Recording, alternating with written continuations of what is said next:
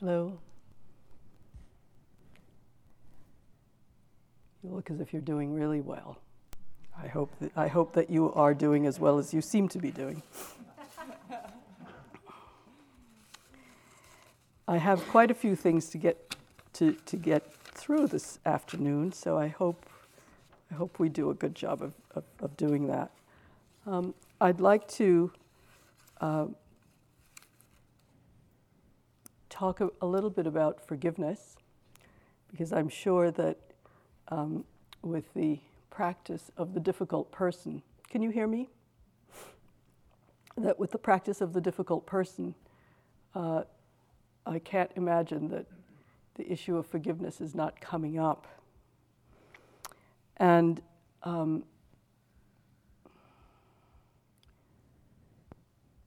it's, it's not a simple um, issue because when we have been harmed, hurt, betrayed, abandoned, abused, uh, forgiveness sometimes can seem to be out of the question. And yet, unless we find some way to forgive, and it's not to say that we are um, condoning the acts of harm, but that forgiveness is really not about the other person or their behavior, but really about our own relationship and with our past. As, as uh, Mark quoted Jack Kornfield the other day, forgiveness is giving up all hope of a better past. And so it's about our relationship with the past, not really so much about the acts of harm that have been done by the perpetrator. So the Buddha said if it were not possible to free the heart from entanglement in greed, hate, fear, and delusion, I would not teach you or ask you to do so. So, this forgiveness, the power of forgiveness, is that it releases us from the power of fear. And this practice of metta can be enhanced by our practice of forgiveness because it allows us to see with kindly eyes and to rest in a wise and peaceful heart. So, in any moment, we can learn to let go of hatred and fear and rest in peace and forgiveness. It's never, ever too late.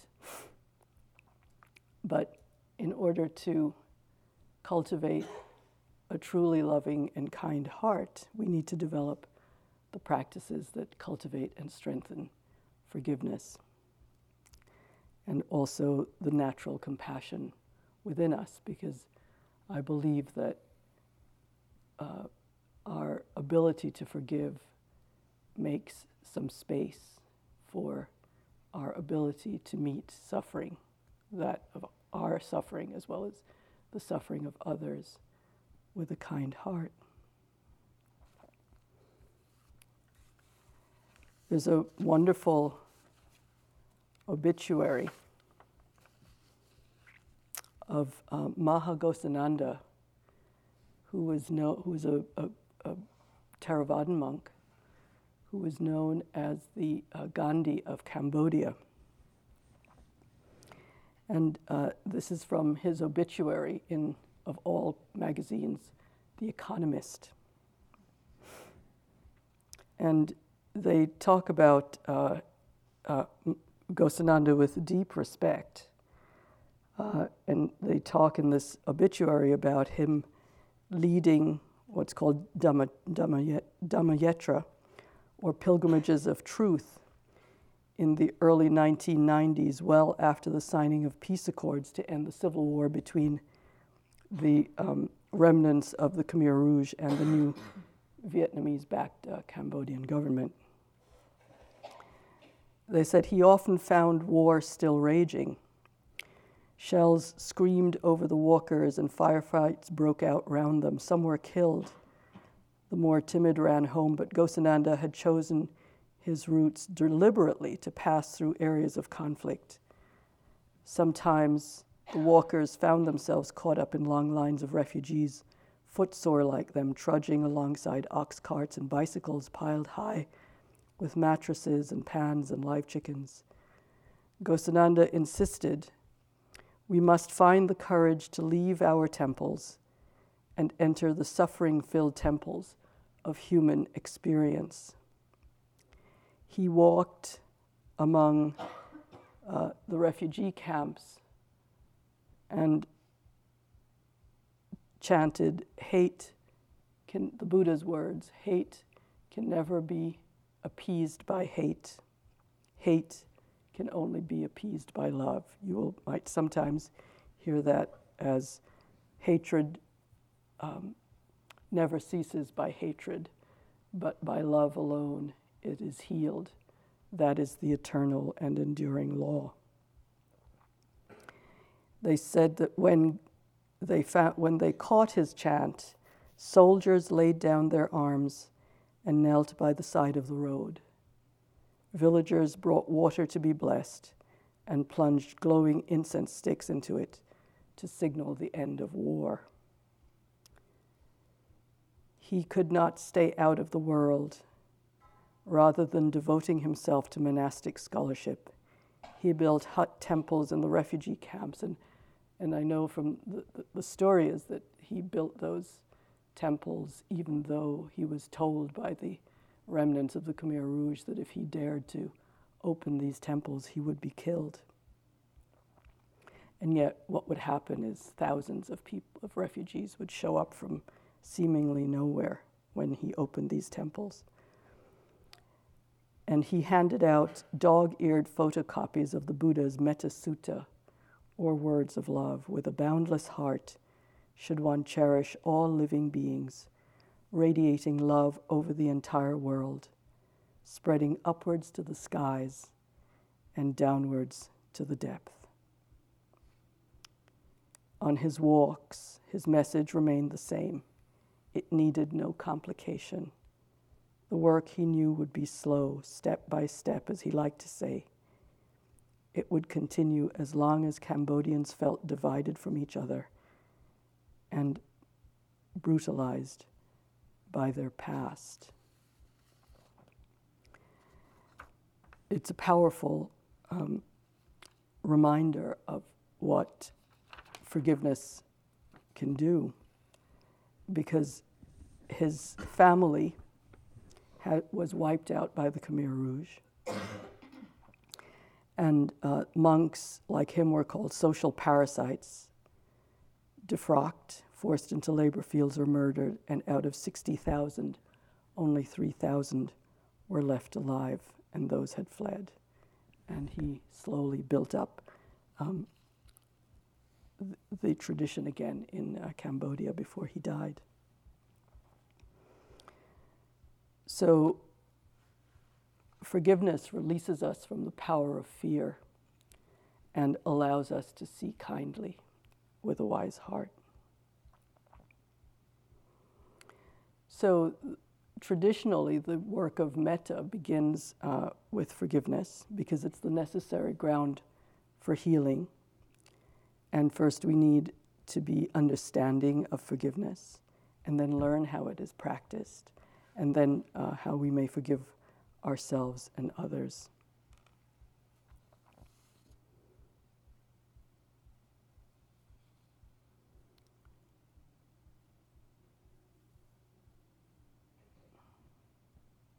Can you imagine what it would be like if the world were without forgiveness? Can you imagine what it would be like if every one of us carried every single hurt, every single resentment, all of the anger that comes up when we feel betrayed, if we just kept that in our hearts and never, ever let it go? It would be unbearable. So, without forgiveness, our lives become chained and for, we're forced to carry the sufferings of the past.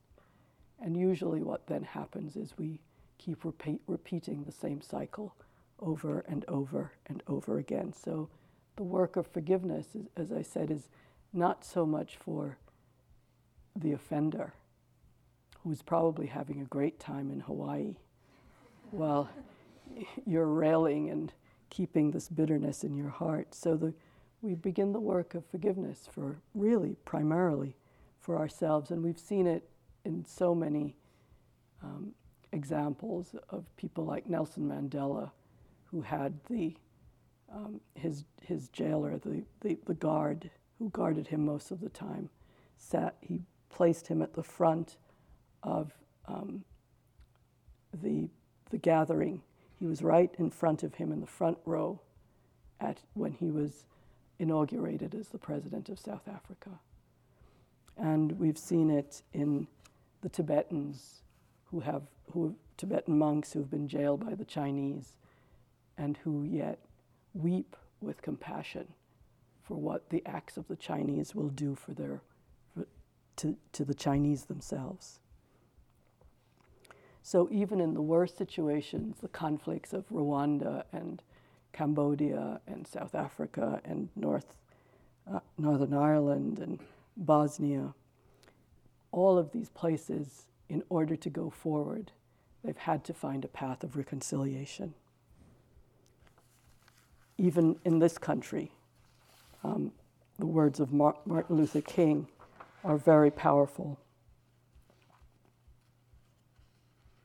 He says, We shall match your capacity to inflict suffering by our capacity to endure suffering. We will meet your physical force with soul force. Do to us what you will, and we will still love you. We cannot, in all good conscience, obey your laws and abide by the unjust system, because non cooperation with evil is as much a moral obligation as is cooperation with good. And so throw us in jail, and we will still love you. Bomb our homes and threaten our children and as difficult as it is, we will still love you. Send your hooded perpetrators of violence into our communities at the midnight hour and drag us out on some wayside road and leave us half dead as you beat us, and we will still love you.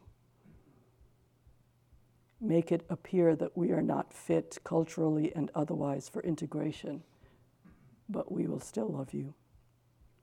But be assured that we will wear you down by our capacity to suffer, and one day we will win our freedom. We will not only win freedom for ourselves, we will so appeal to your heart and conscience that we will win you in the process, and our victory will be a double victory.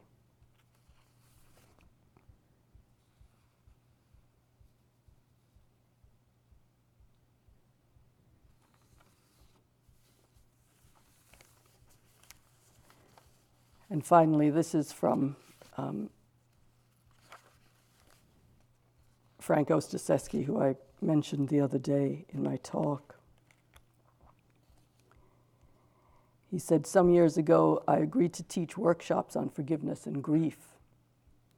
Bernie Glassman, who's a famous um, Zen uh, priest who does a lot of work with homeless and uh, also does retreats at Auschwitz we sit on the tracks, said Frank said, and I learned more about rage than about forgiveness. There were survivors of the camps and work in the workshops at Birkenau, the horse farms where prisoners lived. There were racks and racks, and one of the barns, and those racks were racks where they kept, where people were um, living. One of the barns was children's racks, we did metta and karuna practice. It tore my heart open.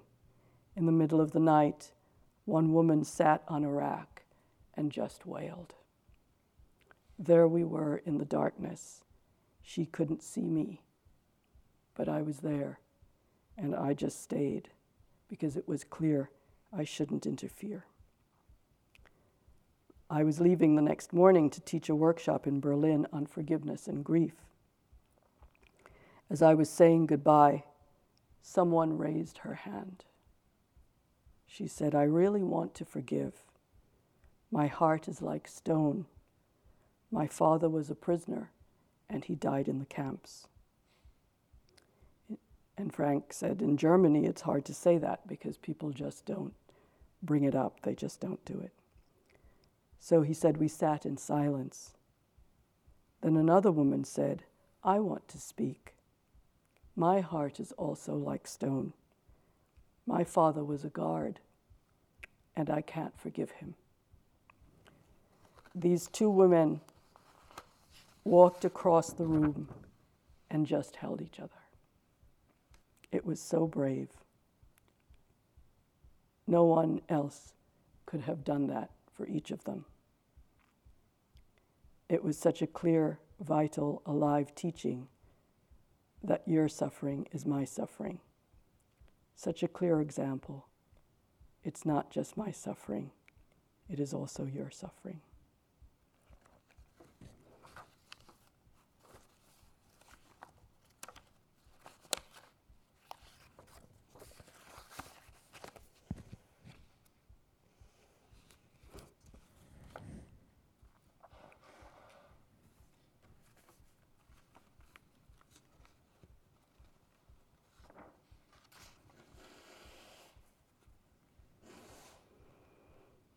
So, for great injustice, coming to forgiveness may include a long process of grief and outrage and sadness and loss and pain. And it's not that forgiveness papers over uh, what has happened in a kind of superficial way. You know, we plant a smile on our faces and say, it's okay, I don't mind. It's not. Uh, a misguided effort to suppress our pain or to suppress uh, or to ignore it. So it's a deep process which is repeated over and over and over again in our hearts, and it honors the grief and it honors the betrayal, and in its own time, it ripens into the freedom to truly forgive. And of course, if we look honestly at our own lives, we can uh, see the sorrows and pain that have led to our own wrongdoing. So that it's not just that we're a victim, that sometimes we also need to be forgiven. And in this, we can finally extend forgiveness to ourselves and hold the pain that we have caused in some uh, in the heart of compassion. Without such mercy, uh, will live in isolation or in exile.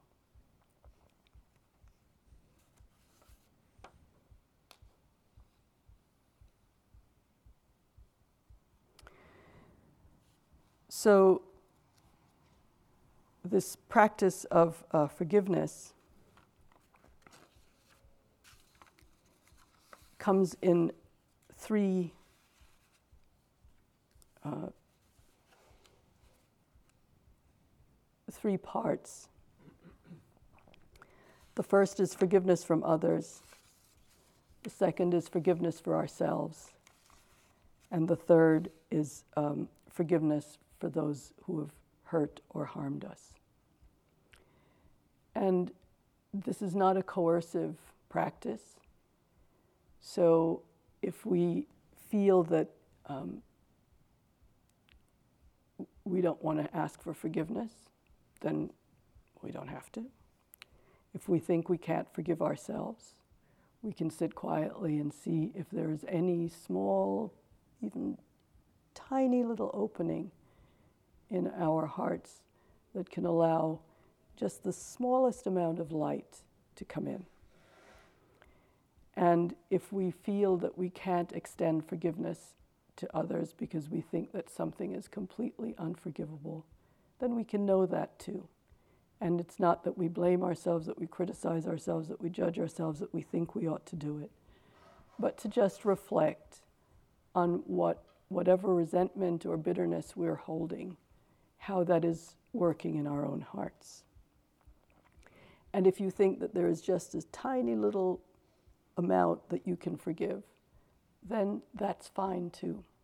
Because as I said, it's a deep unfolding process that we can take over a lifetime to do, and that's perfectly fine. It's not, um, it's not that we coerce ourselves into doing it. So if you would sit comfortably.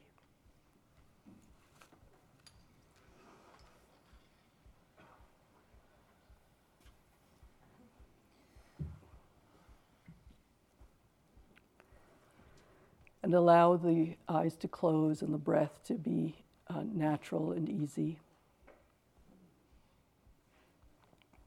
And let the body and the mind relax. Feel your connection again to the earth. And breathe gently into your whole body, especially into your heart if you can. And none of these instructions, if any of these instructions feel uh, that you can't, as if it's not possible for you, don't worry, you know how to do your own practice of um, loving kindness and compassion. And feel all of the barriers, if you can, that you have erected and the emotions you have carried because you have not forgiven. If you've not forgiven yourself or not forgiven others, and let yourself feel the pain of keeping your heart closed.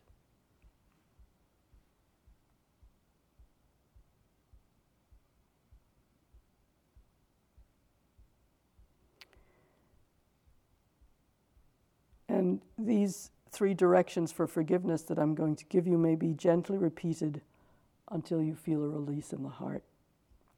For some great pains, you may not feel a release. Instead, you may experience again the burden or the anger that you've held. And you can touch this softly and be forgiving of yourself for not getting, not being ready to go, and uh, move on. It can't be forced or artificial. And again, just as we did with the difficult person, you may not want to take on the, the largest thing that you've not been willing to forgive up to now, but maybe some small offenses, just to let the heart get some exercise in forgiveness, just like we do with the metta or the compassion practice.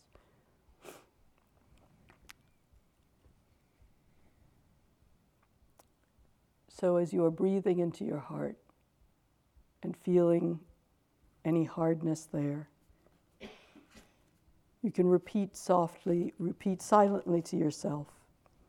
There are many ways that I have hurt or harmed others. And I remember them now. Ways that I have betrayed, abandoned, or caused suffering, knowingly or unknowingly out of my pain, my fear, anger, or confusion. And you can let yourself remember and visualize the way you have hurt others. See pain that you may have caused out of your own fear and confusion. And sense that you can finally release this burden and ask for forgiveness. Take as much time as you need to picture the memory that burdens your heart. And as each person comes to mind, just gently say, I ask for your forgiveness. I ask for your forgiveness.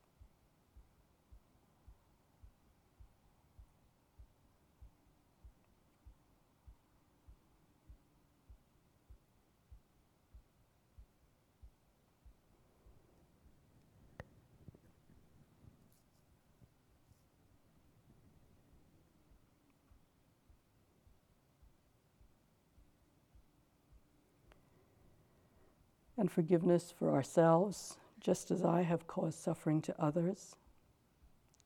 There are many ways that I have hurt and harmed myself.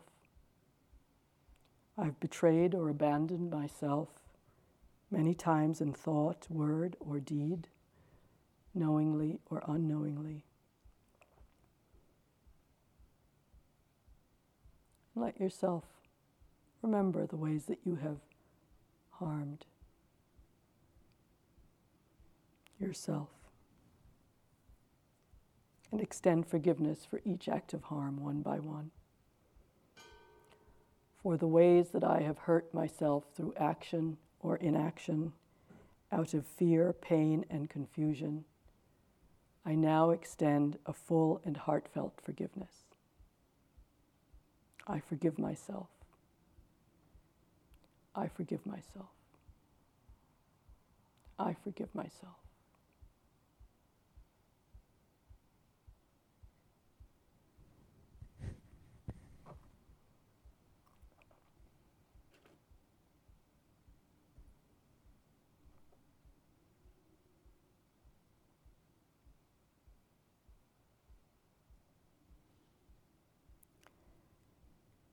And then in the third direction, for those who have hurt or harmed you,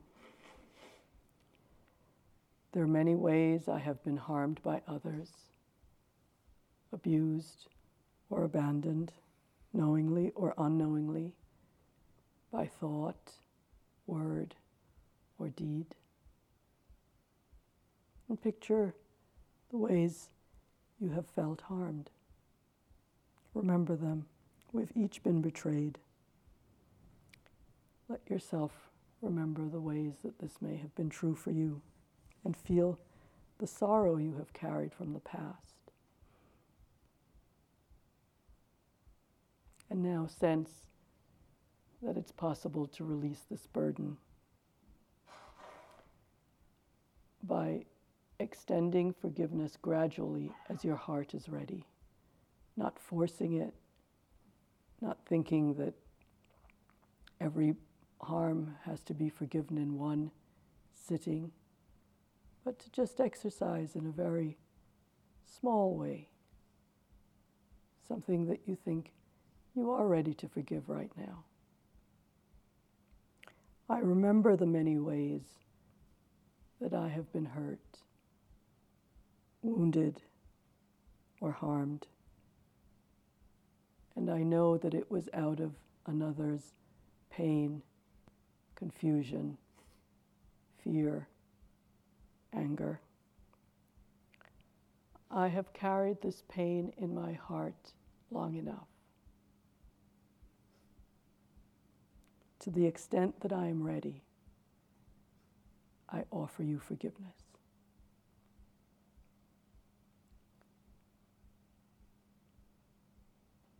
You who have caused me harm, I offer my heartfelt forgiveness. I forgive you.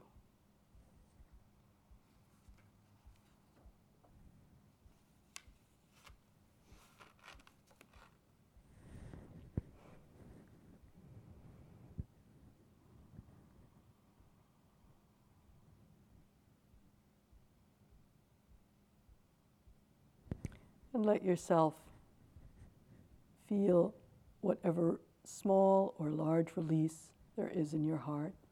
Or if there is no release, notice that too.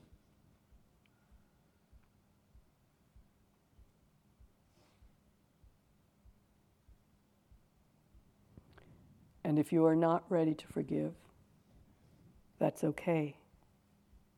Sometimes these may take a lifetime, and that's perfectly fine you can unfold in your own time and in your own way.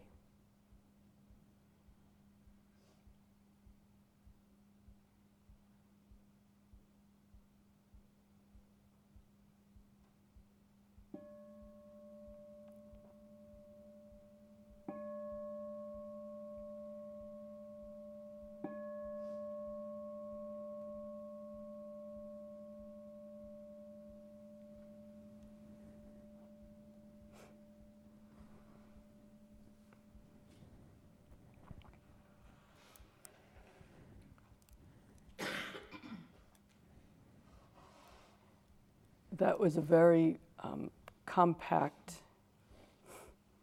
um, talk and practice about forgiveness. Um,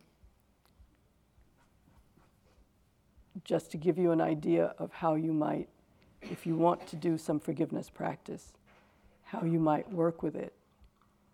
And um, again, I can't say enough to work with it in a really gentle and kind way, in, with the heart of loving kindness and compassion for yourself. And if you can feel compassion for the person that you are either that you are asking for forgiveness from or that's that you're extending forgiveness to that's a really helpful base and the practice of forgiveness will feed the practice of metta and the practice of metta will feed the practice of forgiveness and again it's not coercive. And it's not um, uh, entering into any kind of blame or shame. And but it might bring up your rage again, it might bring up your anger again, it might bring up your fear or anxiety, and treat those gently with a heart of kindness and, and compassion.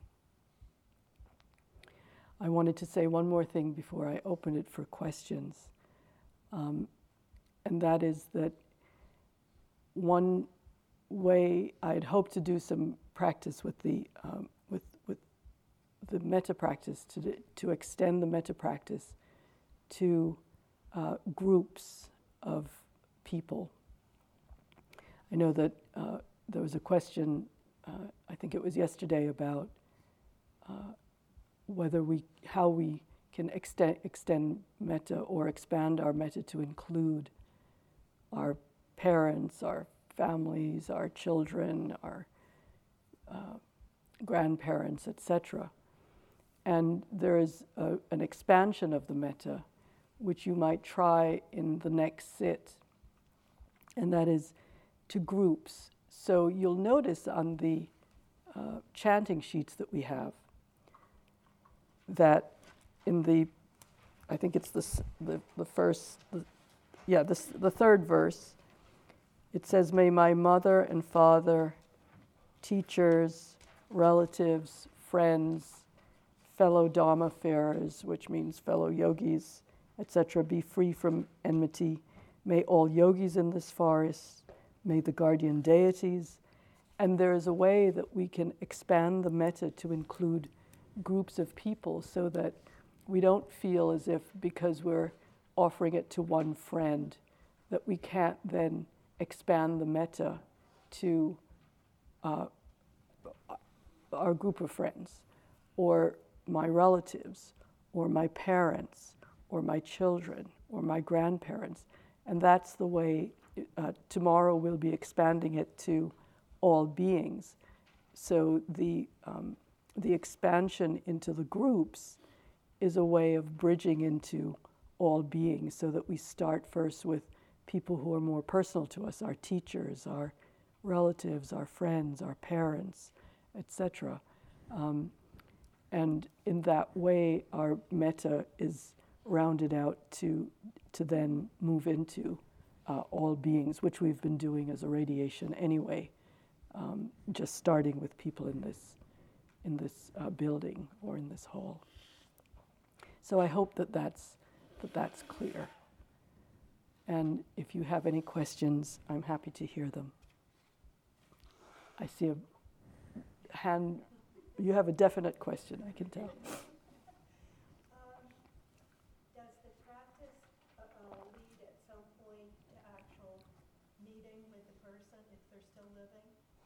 I'm sorry? if, if we're forgiving someone who is still alive, would the practice not uh, eventually lead to a meeting with them? So the question was, if the, if the person that we're forgiving is still alive, would the, would, uh, the, would the practice of forgiveness then eventually lead to a meeting with them? It's, it's totally up to you. It may be that there is a person that that has been harmful to you that you never ever want to put in have in your life again. Forgiveness doesn't mean that you embrace everything about this person or that you um, you know or that you deny the harm that they that they have done and maybe are still capable of doing. So it's not as if by forgiving you know, we become a doormat or we open ourselves to abuse again. But because the, the, the practice of forgiveness is about what we do in our own hearts. And then what leads from that is entirely up to us. We're not, um, we're not uh, leaving our discernment or our intelligence at the door or our, um, our wish for safety, right? So, whether we want to meet with this person would, I imagine, depend on how safe we would feel doing that. We can certainly forgive somebody from afar. We don't have to take them back into our lives. As I think it's um, uh, Nisargadatta, Gadat, a Hindu teacher of several of our teachers, said to never put another being out of your heart. And Sylvia, Borst, Borst, Sylvia Boorstein said, Yeah, you can put them out of your life, but never put them out of your heart. right? So if you need to put them out of your life, that's fine. You don't have to bring them back in. So. Uh, the, the response that you get might, is very uncertain. Exactly. I saw another hand. Yes, you're welcome. I just wanted to ask um, if you could maybe put up the wording of the forgiveness sure. on the board. Sure. Be happy to. Yes, please.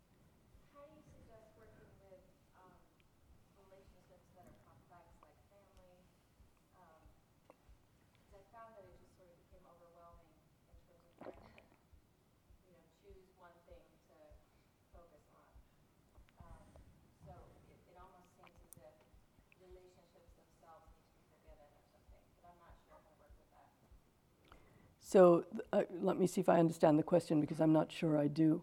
You're asking about how to work with relationships well, in, in terms of forgiveness?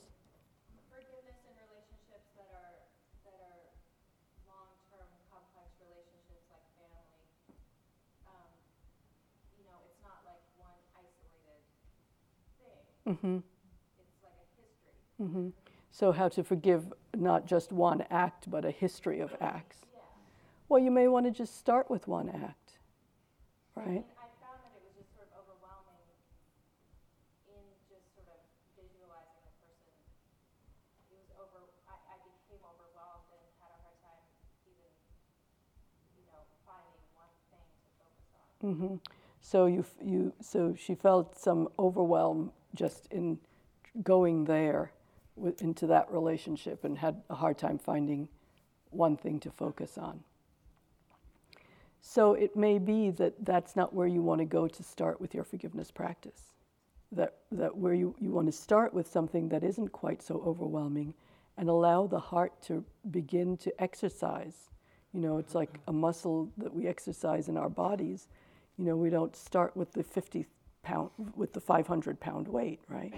We start maybe with a couple of small barbells, and, you know, and we do that to, you know, get the muscle going, and then eventually it might be strong enough to go heavier and heavier and heavier.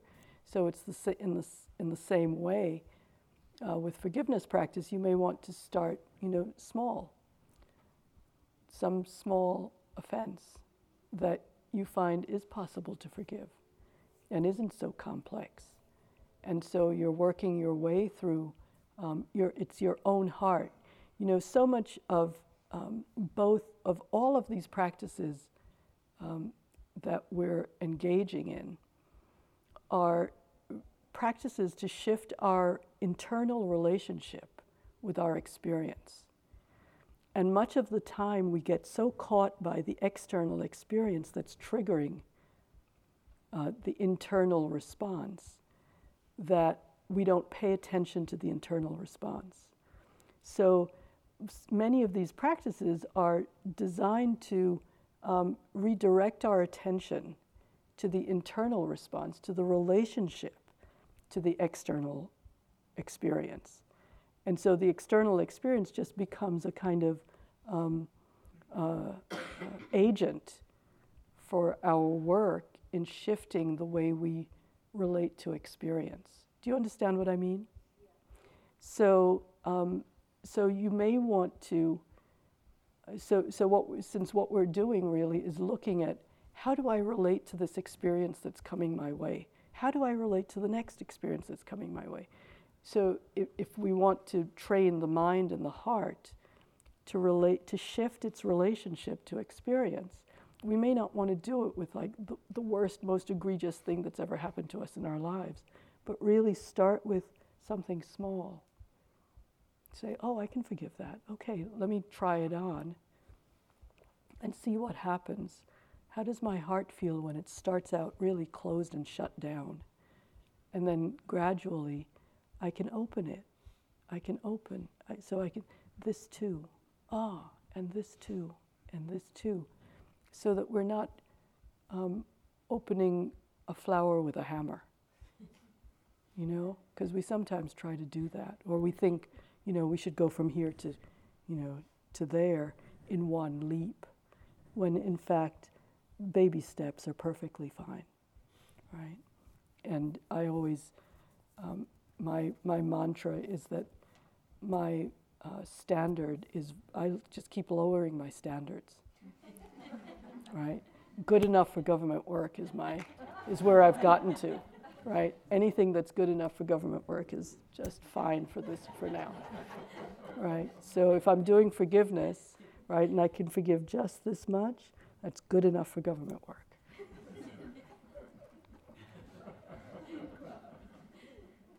It's true. It it works. It really works. Then I'm not so critical of myself, you know, and I'm not so I'm not so forcing of what should be happening. I'm not, you know, thinking some other big thing should be happening and missing the small triumphs that are happening along the way. Yes, please. Can you do forgiveness practice for something that's ongoing? Mean, I'm asking particularly about forgiveness of yourself. You know, the thing that occurred to me, I immediately thought, oh, I'm going to have to do this again next week. You know, it's sort of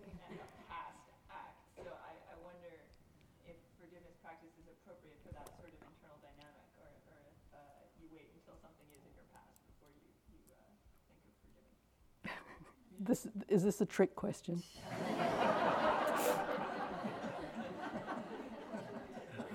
so, so the question was um, whether we whether we can um, forgive dynamically. You know, to paraphrase what you're saying.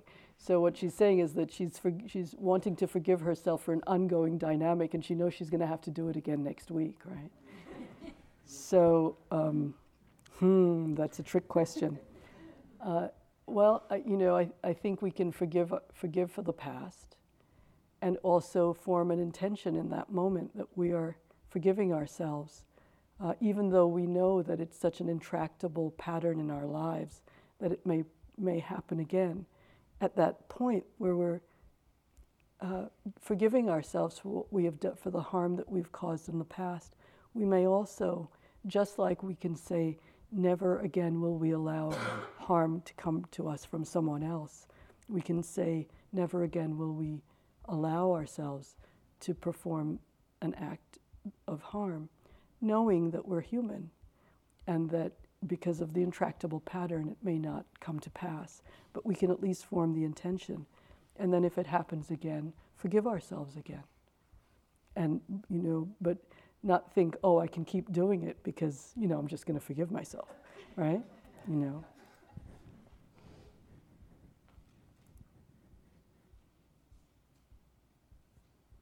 Yes, please. The last question.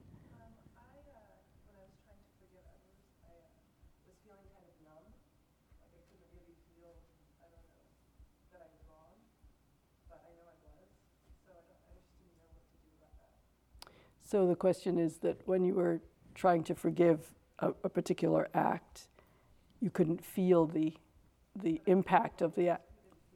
I'm sorry.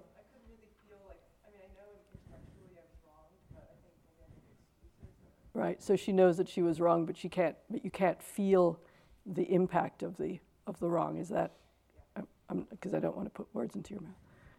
Um, and so it's again, it's like the metta practice. You know, we're not trying to manufacture some kind of feeling, right?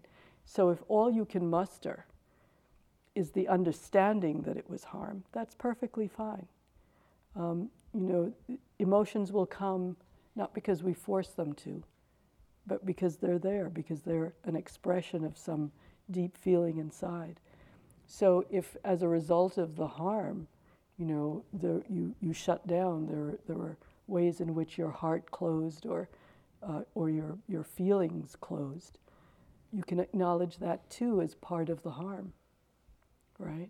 But you don't have to manufacture some feeling of, oh, I feel rage, oh, I feel anger, oh, I feel sad, or whatever you feel, you feel. And whatever you don't feel, you don't feel. N- nothing in any of these practices are inviting you to manufacture some or fabricate some feeling that isn't there. And certainly, metta is not so much a feeling as it is um, an attitude, just as forgiveness is an attitude. It's an attitude that um, of, of welcoming and inviting and spaciousness rather than some emotion that we kind of, you know, pump up in our bodies and minds and hearts.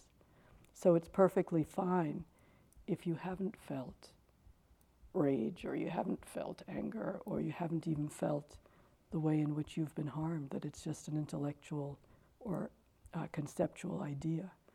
So if that's the if that's what you want to forgive, you can bring it up, know what it is, and not have to have some particular kind of feeling about it. Or even even before or after the forgiveness.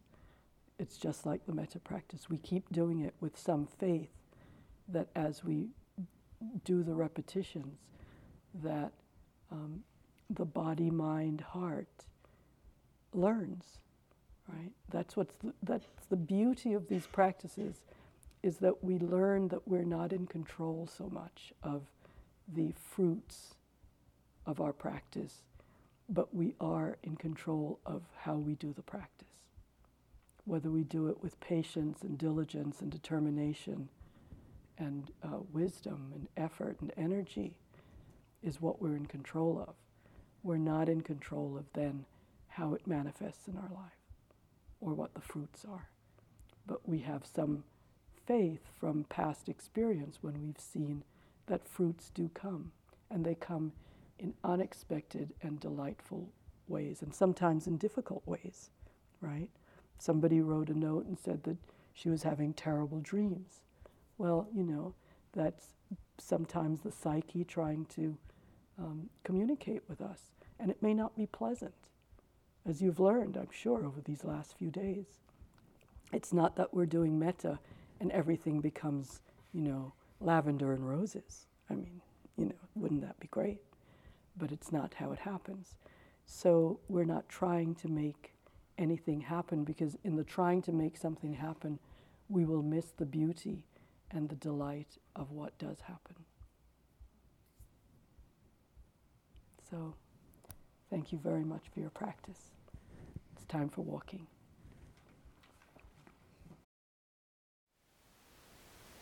Thank you for listening. To learn how you can support the teachers and Dharma Seed, please visit dharmaseed.org slash donate.